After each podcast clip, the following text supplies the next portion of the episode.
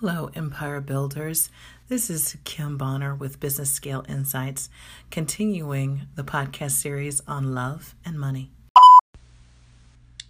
First off, I want to say I'm so sorry. I'm just getting back to podcast world. If you can tell by my voice, I got a real, real serious hit of spring allergies um, for the past two weeks, and I really couldn't even talk. So, as scratchy as my voice is right now, it's a whole lot better. Uh, than it was a few weeks ago. So, my apologies for the absence, but it could not be helped, or else it would have sounded like nails going down a chalkboard, and you would have hated that. So, I just wanted to get that out of the way.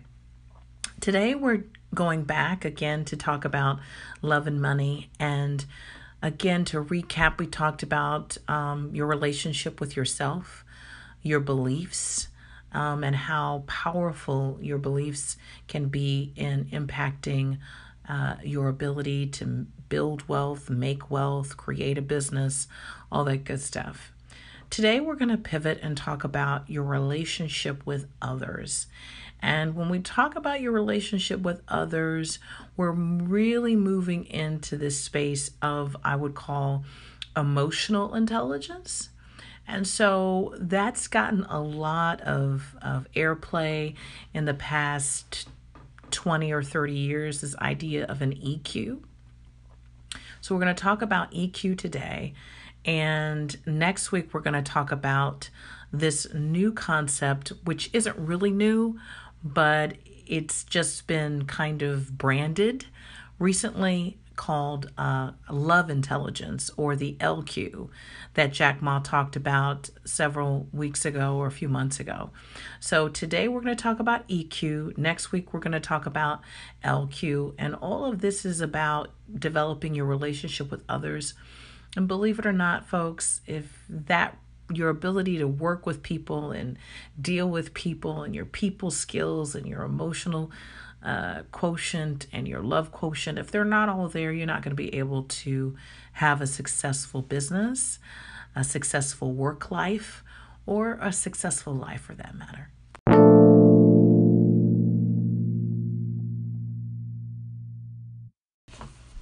So, if you're going to have any kind of serious conversation about love and money, everything boils down to relationships.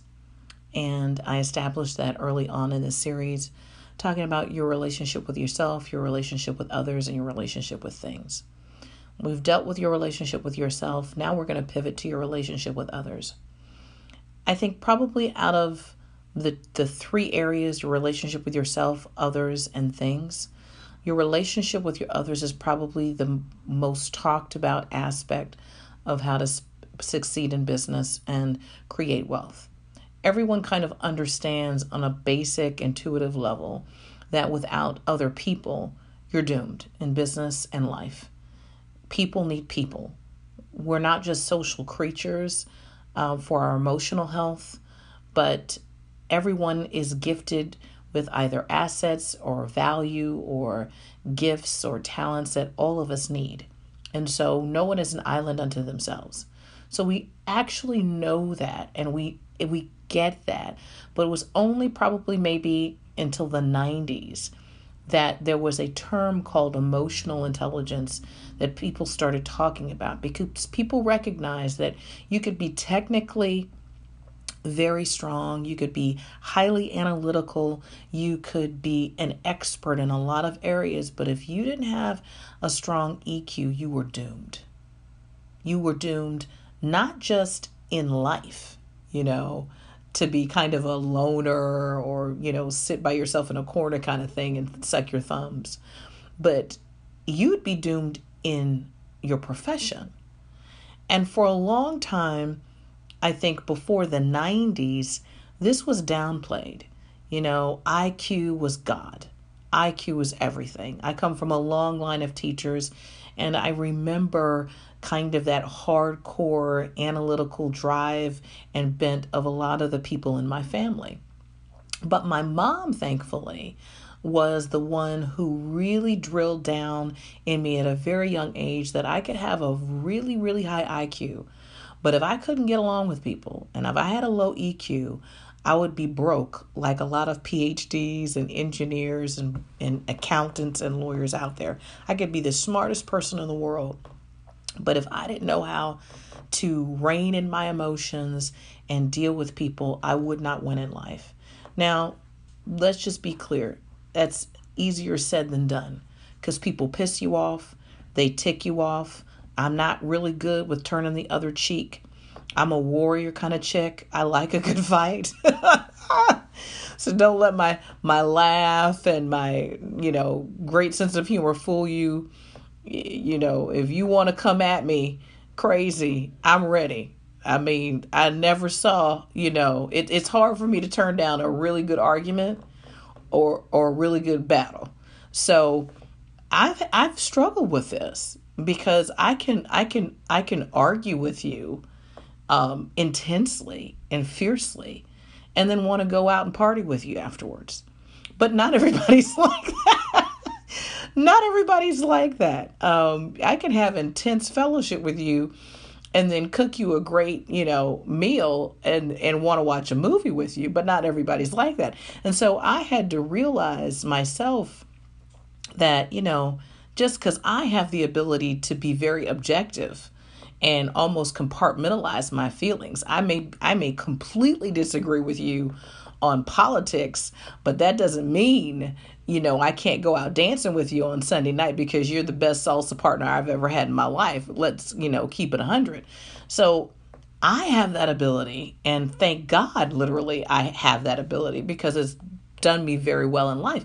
But I had to realize that not everybody had the ability to objectively, you know, step away from their feelings. Even and and so that that was hard terrain for me. But um, thankfully, I developed some EQ uh, skills by the School of Hard Knocks. Because if I hadn't, um, my God, my life would be very different. So, you guys know me, I'm a lawyer by training, and so I really like to define my terms. And doing some initial research on emotional intelligence, I came across some Harvard Business Review articles uh, that give a nice history of the concept. And according to Harvard Business Review, the term emotional intelligence was coined in a 1990 research paper by two psychology professors, John D. Mayer and uh, Peter Salovey. And Mayer defined it some years later in the Harvard Business Review as from a scientific rather than a popular standpoint, emotional intelligence is the ability to accurately perceive your own and others' emotions, to understand the signals that emotions send about relationships, and to manage your own and other others' emotions. It doesn't necessarily include the qualities like optimism, initiative, and self confidence that some popular definitions ascribe to it. About a decade later, a psychologist from Rutgers named Daniel Goleman basically said that emotional intelligence was really critical to business leadership. And in 1998, according to HBR's article, What Makes a Leader, he states unequivocally the most effective leaders are all alike in one crucial way. They have a high degree of what has come to be known as emotional intelligence. It's not that IQ and technical skills are irrelevant, they do matter, but they are entry level requirements for executive positions. I want to repeat that because that is so important.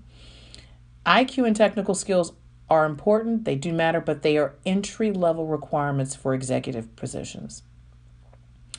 According to his research, along with other recent studies, they clearly show that emotional intelligence is the sine qua non of leadership. Without it, a person can have the best training in the world, an incisive analytical mind, and an endless supply of smart ideas, but he still won't make a great leader. The article then went on to introduce five components of emotional intelligence that allow individuals to recognize, connect with, and learn from their own and other people's mental states. Please write these down, uh, podcast listeners, because I think it's really important. Number one, self awareness, which is kind of self explanatory. Number two, self regulation, the ability to kind of regulate yourself. Number three, motivation, defined as a passion for work that goes beyond money and status. Number four, empathy for others. And number five, social skills, such as proficiency in managing relationships and building networks. So, according to the research on leadership and kind of success, for lack of a better word, this idea of of you being able to master emotional intelligence is far more important than your mastery of your technical abilities. Your technical expertise gets you the job interview, your technical expertise gets you in the door but your ability to work with people is really key. And again, emphasizing these five components of emotional intelligence, please remember them, write them down. If you even have a high EQ, that's terrific, but maybe your kids don't have high EQs, maybe your spouse doesn't have a high EQ. And most importantly, the people on your staff and your team, maybe they don't have a high EQ. And so you've got this great HBR article to help you. Number one, self awareness. Number two, self regulation. Number three, motivation. Number four, empathy for others. And number five, social skills. When you are interviewing people, this rubric, in my humble opinion, is critical for your interviews and your hires and whoever you're building your team with, as far as your co founding uh, or whoever is coming together to help build your empire, they all need to have a strong EQ. I don't care who they are. I don't care if it's the lawyer, the accountant, the engineer, the data scientist, the training person, the person in HR. Normally, everybody thinks the person in HR has a high EQ. Believe it or not, I've dealt with three different HR folks who had the EQ of a grasshopper. So it doesn't matter what the title is, uh, what the department is. Across an entire organization, every it, your skills are a given. But this kind of EQ piece, in my opinion, is critical and if you're talking about, you know, love and money and the capacity to develop relationships that make it rain for you and that build wealth for you and build wealth for you generationally, this is foundational. So, this is really the the linchpin when it comes to relationships and money that we all kind of appreciate. The idea that your emotions have to be regulated, that there has to be some understanding of other people and empathy and all that good stuff. And uh, as much as we claim in business and in entrepreneurship to be EQ focused, when you look at hiring practices across the board, Nine times out of 10, we focus almost exclusively on IQ and technical skills, even when people come in for the interview. And I would argue if you're going to make it rain and you're going to have the kind of uh, business that turns the world upside down and makes a dent in the universe, you have got to hire across disciplines people with very high EQs. I'm going to share some stories with you that are going to blow your mind, but they're truth. It's not just my truth, they are objective truth. I've been in some of the best organizations in the world, some of the best and the big, biggest. I worked for coming straight out of my first year in law first year in law school, one of the biggest law firms in Florida. You know, it's no longer in existence number one reason wasn't IQ, it was culture and people with a, a very low EQ. For the first time in my adult life, I experienced sexual harassment along with a ton of other young ladies coming out of law school in that environment. It was led by people with very, very low EQs, and I'm being very delicate. It's no longer in existence. In my opinion, not because people were idiots, but because they had very low EQs and a toxic culture. The second firm I worked at, one of the biggest in the world, one of the most prestigious in the world, the number one intellectual property litigation shop in the world at the time. It's no longer in existence. It is defunct. It is bankrupt. It is not because they weren't smart. They had some of the best and the brightest.